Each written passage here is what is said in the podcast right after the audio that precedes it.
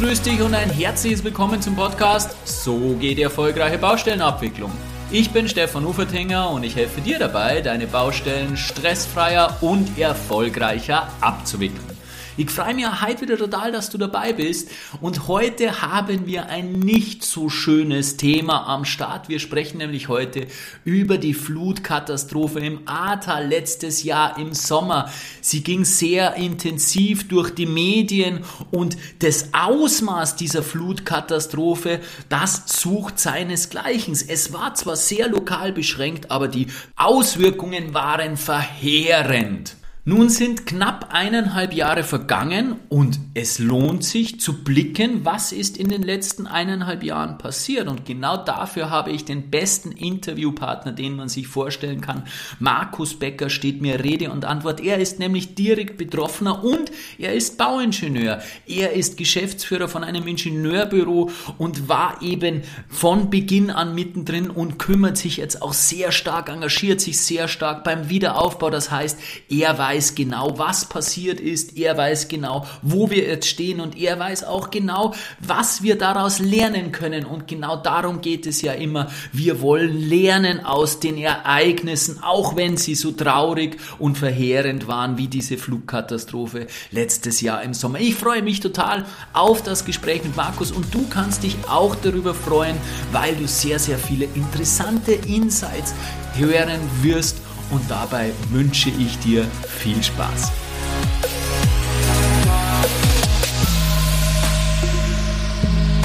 Ja, die Flutkatastrophe vom Ahrtal hat gezeigt, dass eine funktionierende und zukunftsfähige Infrastruktur alles andere als eine Selbstverständlichkeit ist. Die Aufbauarbeiten sind noch lange nicht abgeschlossen. Allerdings haben solche Chancen auch immer, solche Katastrophen auch immer eine Chance mit ihnen begriffen. Die Chance, alles besser und zukunftsfähiger zu machen. Wie das gehen kann und was unsere Infrastruktur insgesamt benötigt, um zukunftsfähig zu sein, das möchte ich heute mit jemandem besprechen, der erstens ganz nah dran ist an dem Thema im Ahrtal und zweitens insgesamt sehr nah dran ist am Thema zukunftsfähige Infrastruktur. Ich habe zu Gast heute im Podcast Markus Becker und Markus Becker lebt im Ahrtal und ist demnach direkt Betroffener von der Katastrophe. Zudem ist Markus Geschäftsführer äh, eines Ingenieurbüros für Infrastruktur, Berthold Becker GmbH. Er beschäftigt sich intensiv mit zukunftsfähiger Infrastruktur, hat localexperts.de gegründet. Wir werden noch darüber sprechen, was das genau ist und hat das Buch geschrieben, Die Wahrheit liegt vor der Backerschaufel. Also Markus ist genau der Richtige, wenn es um zukunftsfähige Infrastruktur geht.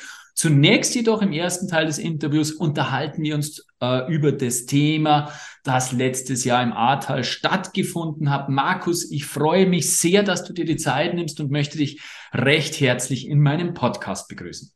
Ja, ich freue mich auch dabei zu sein, Stefan, und freue mich auf ein gutes Gespräch. Das werden wir mit Sicherheit haben, Markus. Die Sympathie stimmt. Das haben wir bereits in einem Vorgespräch festgestellt. Also insofern steht einem guten Gespräch nichts im Wege. Starten wir gleich durch, Markus. Ja, ich möchte ja nicht in alten Wunden bohren und alte Wunden aufreißen. Ich weiß, es war ein sehr, sehr emotionales und, und schockierendes, wahrscheinlich äh, schwer in, in Worte zu fassendes Ereignis. Ähm, und das Thema ist auch nach wie vor sehr präsent, wie du mir bereits im Vorgespräch erzählt hast. Und es ist jetzt, naja, es ist jetzt nicht mal eineinhalb Jahre her seit der Flug, Flutkatastrophe im Ahrtal. Und es fehlt noch an vielen, vielen Stellen. Lass uns noch mal kurz, dass wir die Zuhörer aufgleisen, eine kurze Zeitreise machen. Wie war das denn um diesen 14.7. letzten Jahres herum? Magst du uns die, diese, die Situation aus deiner Brille, aus deiner Sichtweise kurz schildern? Wie hast du die Situation erlebt? Und dann kümmern wir uns natürlich um die Gegenwart und um die Zukunft. Ja, sehr gerne. Ähm, ich bin ja ein Siedlungswasserwirtschaftler und wir hatten im Juni desselben Jahres hier in dem Ortsteil von Bad Neuenahr-Ahrweiler, das ist also die größte Stadt im Ahrtal, hatten wir ein Starkregenereignis. Und ähm, äh, rechts und links von mir sind zwei sogenannte Notfließwege. Da ist das Wasser dann runtergerauscht. kam von einer Kinderkommunion und wollte da hingehen. Und dann sagt meine Frau, guck hier, bei uns kommt es auch aus den Deckeln raus, bleib mal lieber hier. Und an diesem 14, äh, an, an diesem 14.07. Haben, waren wir in der technischen Aufarbeitung von diesem Starkregenereignis im Juni.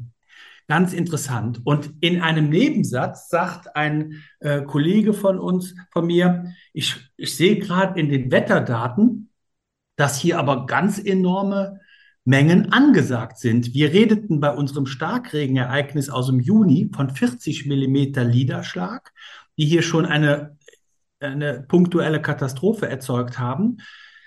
Äh, Katastrophe ist nachher noch zu definieren. Und ähm, jetzt waren ähm, Millimeter weit über 100 anerkannt. Und dann sagte hier der Kollege von uns, äh, ja, das gibt aber eine Katastrophe. Das haben wir so wahrgenommen und haben uns dann auf ein Starkregenereignis eingestellt wie im Juni, haben aber die Dimension überhaupt nicht selbst als Fachleute nicht eingeschätzt. Ja, wir hatten äh, so in Erinnerung, äh, dass es äh, der höchste Pegel, der 2016 an der ASO bekannt war oder aufgezeichnet war. Mittlerweile stellt sich ja heraus, dass in den Jahren, Jahrhunderten davor weit größere Pegelstände schon da waren.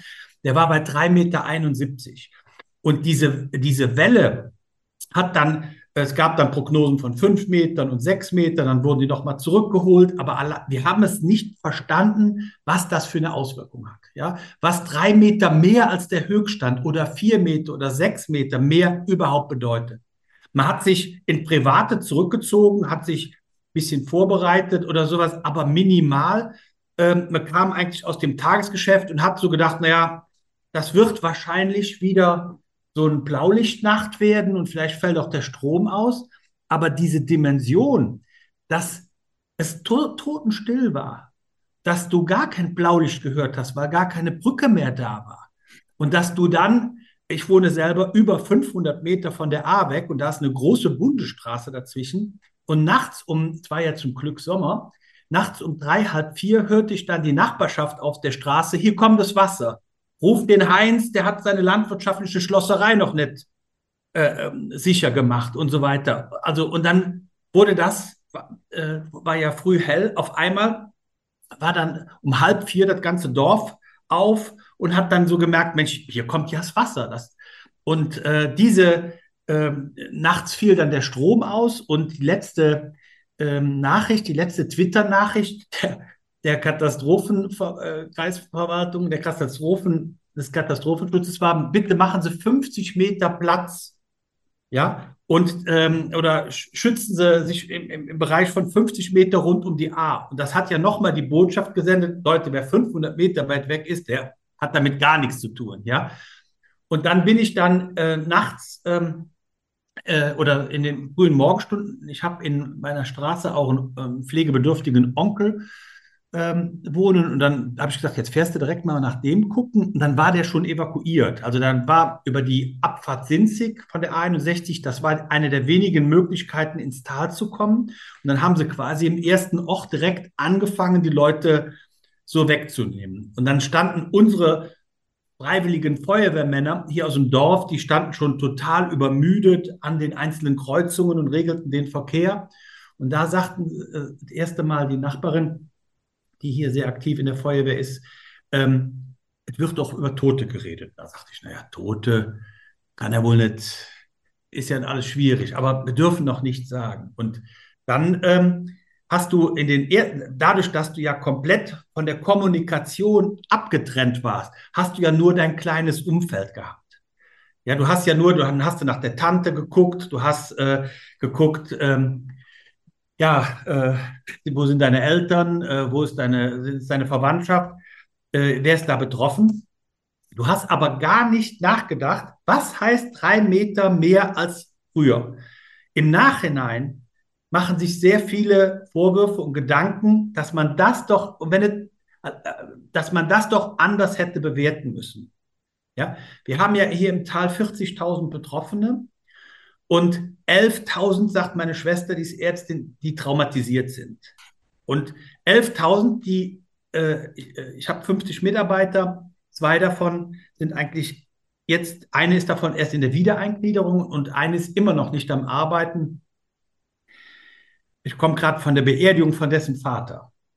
Und äh, dass deswegen, und dass diese, dieses Trauma, diese, diese, diese, diese, diese Katastrophe, das Schlimmste an dieser Katastrophe ist die Vielzahl der Toten.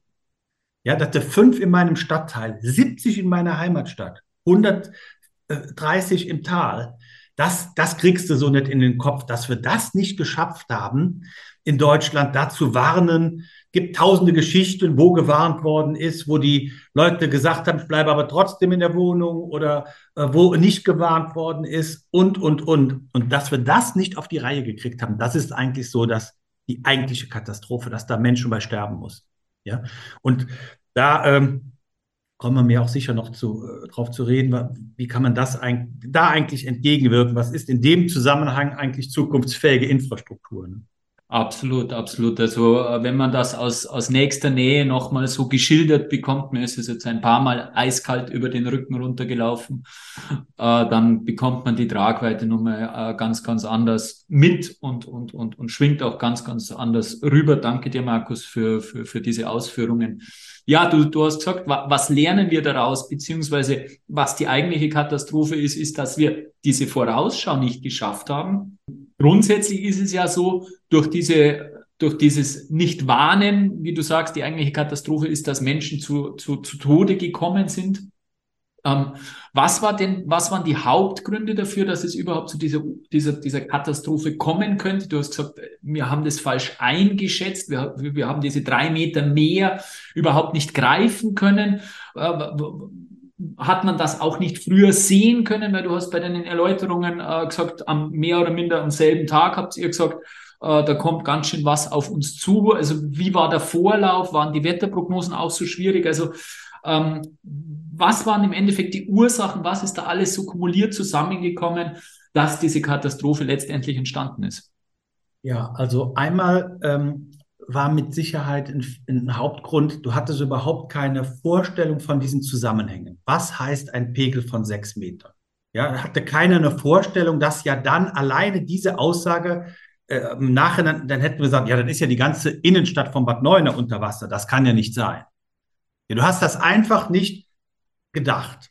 Ja, und die, diese, diese, diese, was ein, ein Riesenfehler war, diese Zusammenhänge. Was ist, wenn in so einem Tal drei Meter mehr Wasser ist und kein Strom mehr da ist? Was heißt das? Das hat, konnte sich keiner vorstellen.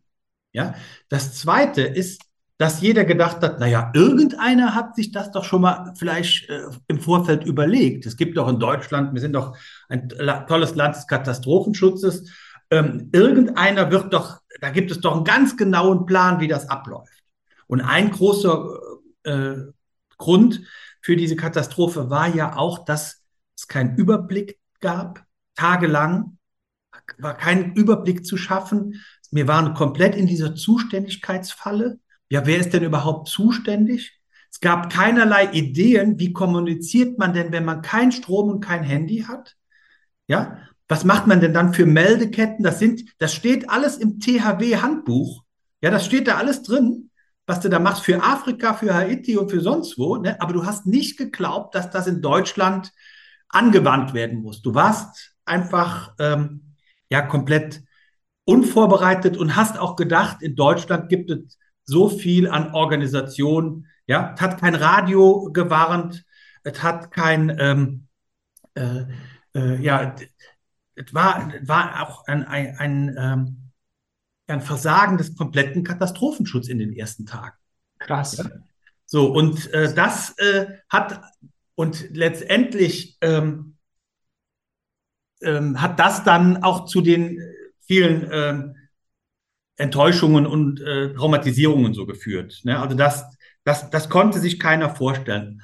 Es hat auch etwas mit dem Thema Eigenverantwortlichkeit zu tun. Ja, also es sind auch die Toten da, äh, die sind oft im Umfeld von Autos gefunden worden, weil sie nicht, die sind in Kellern gefunden worden, äh, weil sie nicht diese Zusammenhänge wissen. Wenn du 30 Zentimeter Wasser vor der Tür hast, sind da 300 Kilo, die kriegst du nicht aufgedrückt.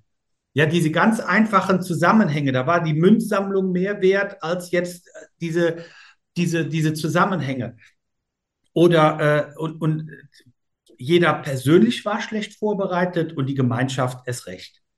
Und, ähm, und auch dieses, äh, dieser Katastrophenschutz, der war so theoretisch. Ich war dann sehr früh im Krisenstab ähm, hier äh, in, in, der Stadt. Mein äh, Schulfreund ist hier der Bürgermeister und hat mich dann angerufen hat gesagt, bring Pläne mit. Äh, natürlich war das Rathaus ähm, total abgesoffen. Die hatten keinen Server, konnte kein Plan vom Kanalnetz oder Wasserleitungsnetz gemacht werden. Und jeder, der jetzt irgendetwas machen wollte, der brauchte Pläne. Dann sind wir mit unserem Server in, in, in die, zum Glück war ja in der Nachbargemeinde noch Strom, sind wir mit dem Server, ein Team von uns rausgezogen und wir haben bis Weihnachten ja einen Samstags- und Sonntagsdienst gehabt und haben nur Pläne gedruckt. Ne? Hatte ja keiner einen Plan. Und, und der, der Katastrophenschutz, die kommen ja dann mit großer Manpower und sagen, wo ist denn die Piusbrücke? Ja, oder so, und wenn dann diese, diese Dimension, wir hatten ja mindestens zwei Wochen gebraucht, bis wir einen Überblick hatten über die Situation. Ähm, und, und im Nachhinein gibt es viele kleine Dinge, die eher zufällig geklappt haben. Ich habe einen Mitarbeiter, der ist in Altersteilzeit, das ist ein, ein, ein Mountainbiker, der hat sich einfach am, an dem Samstag auf das Mountainbike gesetzt und hat, ist durch das Ahrtal hochgefahren und hat eine Bestandsaufnahme gemacht wo ist der Sammler kaputt und wo ist er der Hauptschmutzwassersammler und wo ist er noch intakt? Das war unser erster, unsere erste Schadensaufnahme. Ne? Wir hatten ja dann Leute, die angerufen haben, bei uns quillt die Abwasser wie ein Brunnen jetzt schon tagelang durch die Straßen und läuft in die Keller. Ja, also diese äh, oder äh, und, und, und da, dann haben wir immer wieder diese Puzzlesteine zusammengesetzt. Ne? Also äh, man, man lernt ja dann, in der Lage braucht man Köpfe, und da sind sehr viele Menschen auch an, an gewachsen, von denen hättest du nie gedacht. Ja, ganz ruhige Leute. Und es waren auch sehr viele die ersten Wochen nicht da. Man muss ja immer bedenken, der Kreis und auch ähm, das Rathaus, die waren ja zu ein Drittel selber betroffen. Ja, in dem Krankenhaus mit, ähm, die, das Krankenhaus, ich glaube, das hat äh, 300 Angestellte, das hat 160 Betroffene. Ja, und wenn du jetzt drei, wenn du jetzt der Feuerwehrmann bist oder du bist der ähm, Bergleiter oder der Wassermeister und deine Familie hat sechs Meter Wasser im Haus, gehst du dann auf die Arbeit? Okay, nette Morgen, aber wann kommst du denn wieder? Du bist doch der Wissensträger. Kommst du nach einer Woche wieder? Nach drei Wochen? Ja, und das sind so diese Zusammenhänge, wo du dann so, und wenn du dann, äh, dann gibt es tausende von Geschichten. Irgendwann hatte ich meine Handynummer rausgegeben ich hatte meine E-Mails im Griff, ich hatte meine Wiedervorlage im Griff, aber ich habe nicht äh, mein Handy im Griff gehabt. Wer mir alles auf die Box gesprochen hat, das konnte ich nicht nachhalten. Und dann ging es, dann hatten manche meine WhatsApp und ich immer, war immer von sieben bis sieben im äh, Krisenzentrum, danach war es einfach platt, habe von morgens um fünf Uhr an WhatsApp geschickt. Dann haben wir mit Altenheims äh, Chefs ja so gemanagt, hier, wenn ich nicht bis morgen Wasser habe äh, in der ersten Etage, dann ähm, wird mein Heim evakuiert, wir haben aber kein Ausweichheim. Ja, also du hast tausende von Geschichten hast du dann, die du dir einfach nicht vorstellen kannst. Nein, also wenn du da selbst nicht drinnen warst, dann glaube ich, hast du überhaupt keine Vorstellung, keine was Vorstellung. da los war und ja. was da, was da, was da an Organisationsaufwand notwendig war und wie, wie, wie, wie stark man bei den Basics beginnen musste. Also diese Geschichte mit dem Server und Pläne drucken äh, wochenlang, äh, die finde ich sehr bezeichnend, dass ja. man überhaupt einen Überblick äh, dann bekommt. Äh, faszinierend auf der, auf der einen Seite, erschreckend auf der anderen Seite. Jetzt haben wir Bestandsaufnahme gemacht und jetzt wissen wir annähernd, wie gesagt, äh, wenn man nicht dabei war, kann man da wahrscheinlich sich nicht wirklich ein Bild davon machen, aber annähernd, was da vorgefallen ist. Ähm, jetzt müssen wir natürlich Lehren daraus ziehen, logischerweise. Was bedeutet so ein Ereignis für dich, für den Hochwasserschutz im Ahrtal, aber natürlich auch für die ganze Hochwasserproblematik in Deutschland insgesamt, ähm, weil das ganze Thema verschärft sich ja zunehmend wir werden immer mehr Extremereignisse haben. Wir werden genau solche Ereignisse, wie es im Ahrtal war, diese lokalen Themen werden wir mehr bekommen. Diese großflächigen Überflutungen werden wir wahrscheinlich tendenziell weniger sehen, aber diese lokalen Starkregenereignisse werden dazu führen, dass wir genau solche Themen wie im Ahrtal vermehrt feststellen können. Das heißt, wir haben da wirklich ein Problem. Ich glaube, das hat uns äh, der, der Sommer letztes Jahr gezeigt. Was lernen wir daraus? Wie können wir umdenken? Was müssen wir tun? Also als erstes ähm, sollte jeder eine Grundausbildung im Bereich Katastrophenschutz haben. Die Kinder müssen lernen, was heißen die Sirenensignale. Die, es gibt äh, unheimlich schöne Dokumentationen auf Dreisat, äh, äh, zum Beispiel wie in Israel einfach durch die Vielzahl der Katastrophen und die Kriegszustände ein ganz anderes Grundbewusstsein ist für Katastrophenzustände. Und wir müssen uns einfach darauf vorbereiten, dass wir dann, eine, dass wir die Sire Sirenensignale kennen, dass wir eine Grundausrüstung haben an äh, äh, überlebenswichtigen Dingen, dass wir Batterien haben und so klein, dass, dass man sich da einfach mit beschäftigt. Ja, jede Familie. Und ich glaube auch, wenn wir das über die Kinder machen in den Schulen, kommt das auch in die Familie. Ja, das zweite ist, dass wir, ähm, also es gibt diesen Mikrokosmos, was kann ich für mich selber machen?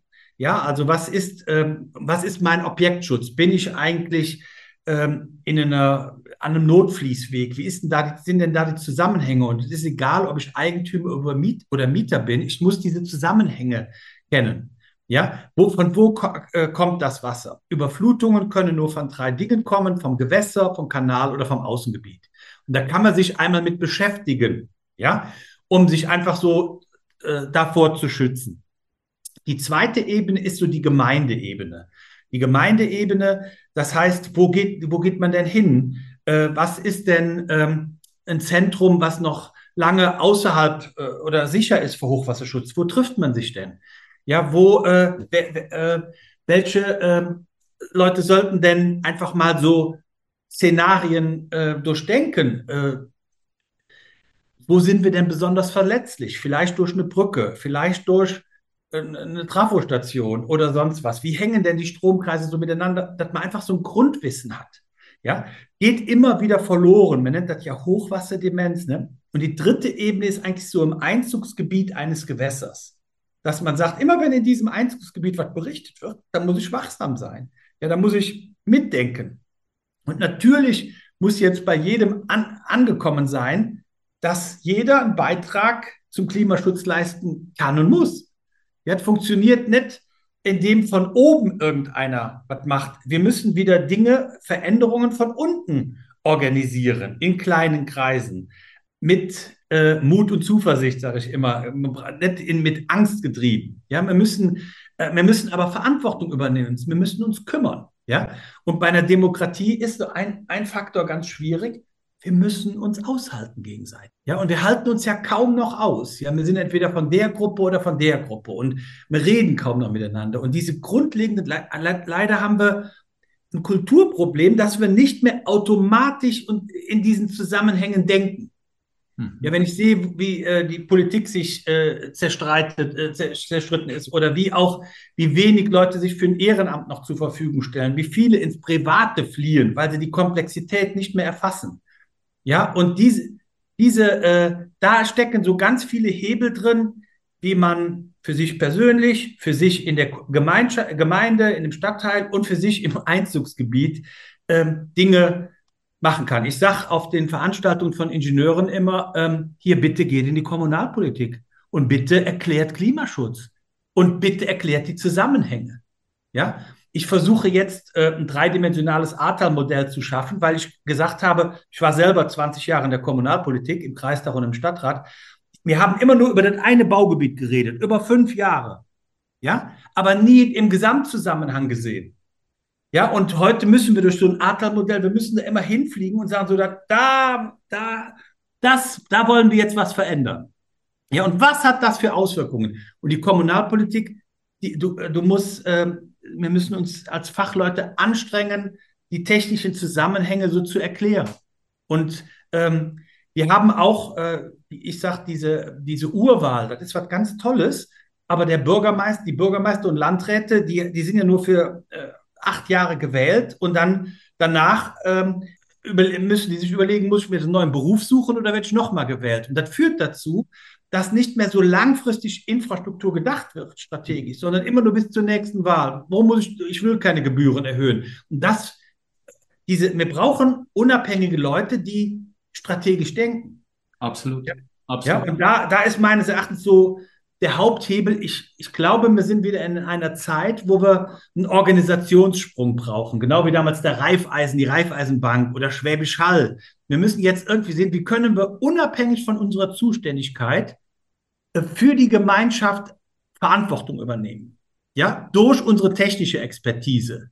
Ja, oder durch unser Engagement in, ähm, in der Gemeinschaft. Das ist meines Erachtens diese Kult ich gucke im Moment sehr viel auf so kulturelle Dinge. Ähm, wo übt man wieder Gemeinschaft? Perfekt.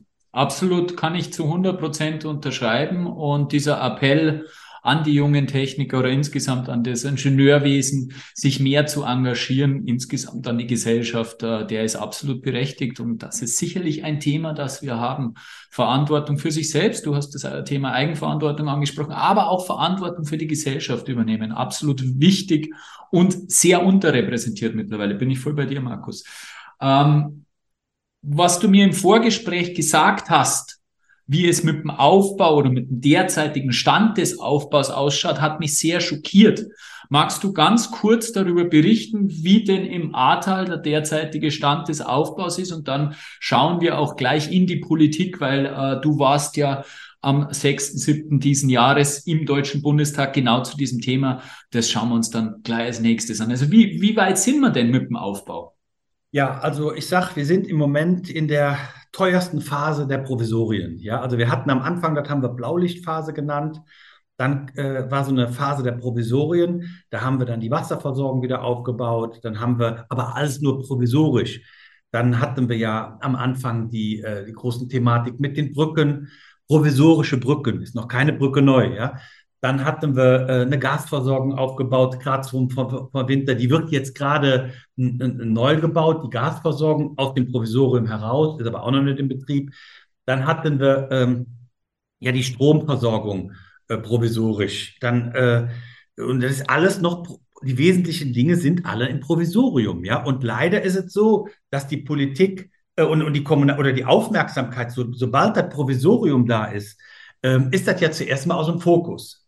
Ja, und äh, das funktioniert ist, ja wieder, oder? Funktioniert ja wieder, ist aber auch in einem gewissen Sinne verständlich, weil man muss denken, also die Stadt Bad Neuenahr-Ahrweiler, 28.000 Einwohner, 300 Mitarbeiter auf der Verwaltung, davon ja über ein Drittel bis die Hälfte selber noch betroffen mit dem eigenen Aufbau. Die soll jetzt eine Schadenssumme von 1,7 Milliarden stemmen. Ja, in 1800 Maßnahmen oder sowas. Das ist, eine Stadt Hamburg kriegt nicht äh, der Elbphilharmonie hin, äh, Berlin kriegt es nicht hin, Stuttgart eiert darum und wir sollen im Ahrtal mal so nebenbei im Rahmen unserer Zuständigkeiten trotz der Betroffenheit da so ein, so Wiederaufbau stemmen. Ja, und das ist einfach so eine massive Überforderung, auch wenn wir dafür zuständig sind. Natürlich wollen wir da mitreden oder sowas, aber ähm, das ist einfach so eine Mammutaufgabe, äh, an Schulen, an, an ähm, Sporteinrichtungen, an, äh, wir sind jetzt gerade, äh, im März endet jetzt gerade die ähm, Kamerabefahrung von den 130 Kilometern Kanal und das Spülen. Äh, ja, und, und bei jedem Regenereignis guckst du ja wieder, wo geht dem Provisorium, fliegt dir wieder um die Ohren. Ne? Ich höre, ich, ich bin total dankbar, dass ich in Deutschland so eine große Solidarität erfahren durfte. Wir sind total dankbar von diesen wie viel hunderttausend Händen, die uns hier geholfen haben. Ja, wir sind, das ist eine absolute Ausnahme, dass wir einen Staat haben, der sagt, ob du versichert warst oder nicht, wir bezahlen große Teile. Ja, das ist ja eine absolute Ausnahme. Das ist ja ein absolutes Wohlstandsthema. Aber trotzdem bricht das hier, ist das eine absolute Überforderung der Akteure. Ja, und die haben, äh, die, hier ist ja sehr viel Tourismus gewesen. Äh, kommen jetzt ein paar Leute aus Solidarität, aber es kommen doch nicht die Mengen, die vorher hier in einem romantischen Ahrtal waren. Ja? Und diese ganzen Gastronomien, die ganzen Hotels, ja, die ganzen äh, Kliniken oder sowas, denen bricht ja im Moment das ganze Geschäftsmodell zusammen. Und dann geben die eine, geben die, oder die Einzelhändler geben eine wahnsinnige, äh, machen wahnsinnige Investitionen. Ähm, und äh, hoffen dann, dass das funktioniert. Ja, also da sind ja so viele, die ganz groß ins Risiko gehen und ähm, ähm, das ist halt so eine, ziemliche Überforderung. Wir sind irgendwie so in den 50er Jahren. Ne? So, wir bauen jetzt was auf. Es gibt auch sehr viel Positives, das will ich auch ausdrücklich sagen. Wir sind aus der Komfortzone gefallen. Ja, so und äh, äh ich sag, die Leute sagen immer, wenn du in Ahrtal kommst, gerade wenn es abends ist, ist, wir haben ja keine Straßenbeleuchtung, ne? dann geht die Brust so zu, ist so wie belastet und wenn du rausfährst, dann geht die wieder so auf. Dann denkst du, ja, jetzt kannst, gehst du wieder in deine Komfortzone, da ist Strom, warm. Und bei, bei uns ist das noch nicht so überall. Ne? Nach eineinhalb Jahren, das muss man ja immer ja, ja, aber Augen führen, das ist ja nicht gestern gewesen. Genau, aber du hast, wir hatten, ein, letzt hat mir noch einer gesagt, ein Drittel aller Spülfahrzeuge, die es in Deutschland gibt, waren im Ahrtal. ja, es gibt äh, die Handwerkerkammer, die sagt, alle Handwerker aus, Deutsch, aus Deutschland, die es gibt, die müssten hier zwei Jahre arbeiten dass man die das kommen doch nicht alle hier hin. Ja, das ist ja einfach, das Wahnsinn. Volumen ist zu groß. Wahnsinn. Und im Moment wartet ja jeder auf jeden. Ja, Natürlich, die A hat sich ein komplett neues Bett gesucht. Jetzt muss man zuerst mal sagen, was sind denn, ist das, das neue Überschwemmungsgebiet? Das hat auf jede Baumaßnahme Auskunft. Ja, dann haben wir ja bei jedem keiner, der, der Wiederaufbaufonds, der bezahlt das, was kaputt gegangen ist, aber nichts Neues. Mhm. Ja, keiner will das Alte aber wieder aufbauen. Na klar. Ja, so, und, und da gibt es jetzt so viele Spannungen. Du hast keine Handwerker, du kriegst kein Material, du bist in der Materialpreissteigerung, ja. Du hast, wir haben, man sieht hier genau in den Straßen, der ist im Verein, der ist schon wieder fertig. Der hat, äh, der wohnt in einem Provisorium, ja, also der, da ist schon wieder Licht drin. Hier ist noch, gibt hier immer noch Häuser, da ist immer noch so Schlamm drin. Unvorstellbar. So, so ist das. Also deswegen ist diese, ich komme manchmal, wenn ich so, ich war jetzt äh, ein paar Mal auch aus dem Ahrtal und habe Vorträge gehalten, dann sagen, höre ich auch manchmal, ja, ja, immer wieder das Ahrtal, die Medienpräsenz ist ja sehr groß, wir sind aber langsam gut. Ne, jetzt müssen, und ich sage immer, kommt hier hin, guckt es euch an, redet mit den Leuten. Ja, und man denkt, wenn jede Firma, ich, ich habe von 50 Mitarbeitern 10 Betroffene und ich hatte noch Schwein, ja, aber äh, und wie gehst du denn mit Leuten um, die äh, hier einen, einen, Vollzeitjob machen sollen, aber gleichzeitig noch einer äh, hat zwei Häuser saniert, der andere hat vier Häuser saniert. Wir sind ja Bauleute, von uns wird ja auch noch was erwartet. Ne? Richtig, ja. So, wie, wie, gehst du denn ähm, so damit um? Ne? Und das, deswegen ist das für uns, ist das ein, ein 10, 20 Jahresprojekt.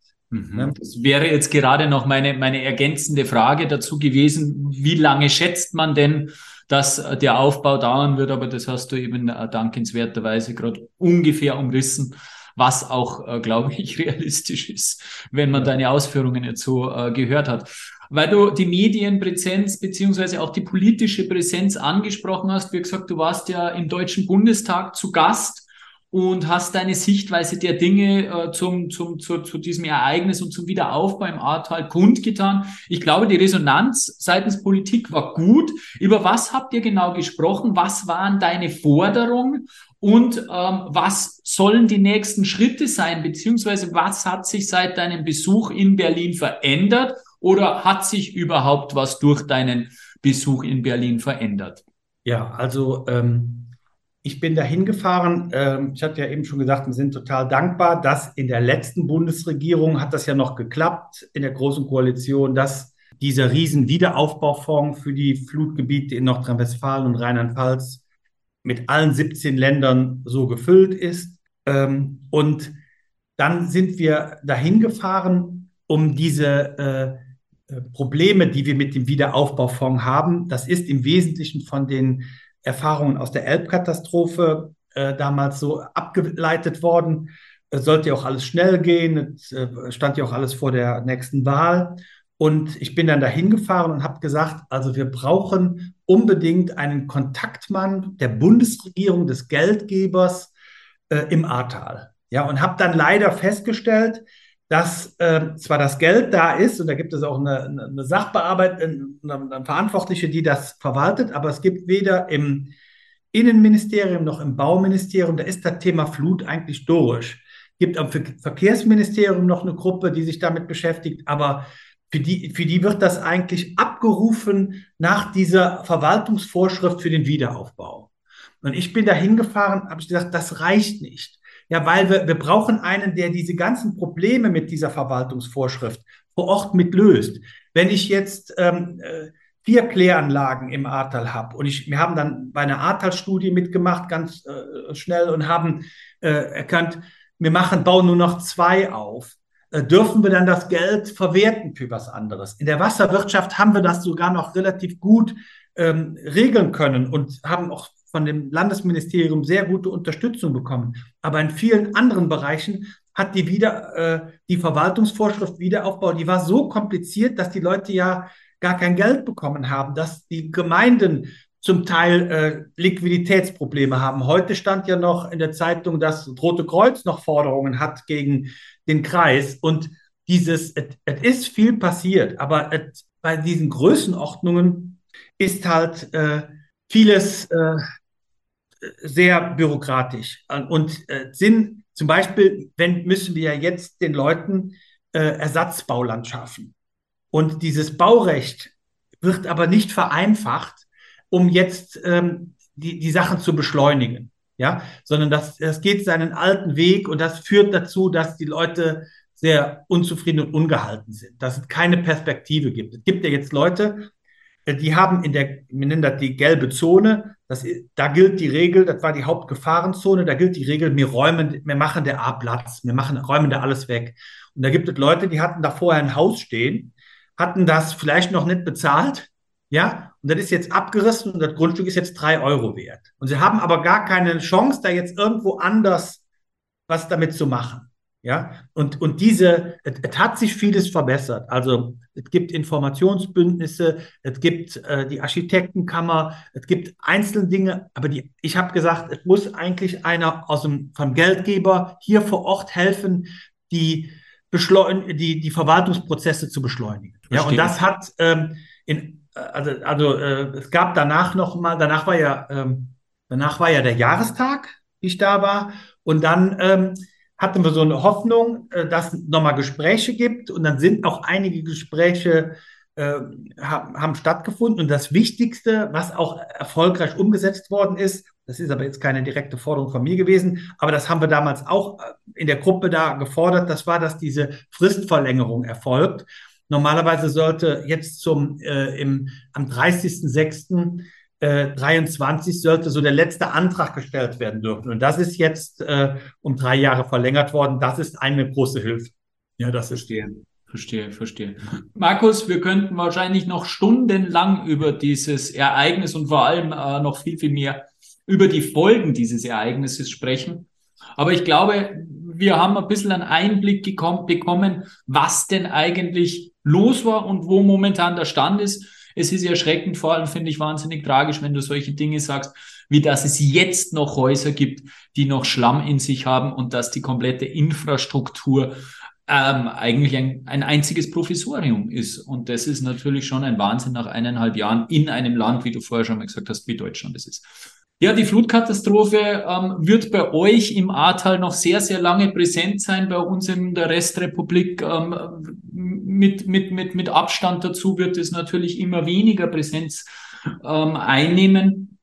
Im zweiten Teil des Interviews gehen wir eher globaler auf die Infrastruktur im Allgemeinen. Wir gehen weg vom Ahrtal und wir schauen uns mal an, was es braucht, eine zukunftsfähige Infrastruktur aufzubauen, zu gestalten, so dass wir in den nächsten Dekaden auch wirklich den Wohlstand halten können. Markus, zu, zunächst einmal vielen Dank für den ersten Teil dieses Interviews und vielen Dank auch für die ehrlichen und tiefen Einblicke ja in äh, diese doch dieses einschneidende und wie du gesagt hast auch traumatisierende Ereignis für viele viele Menschen im Alltag. Danke für Ihre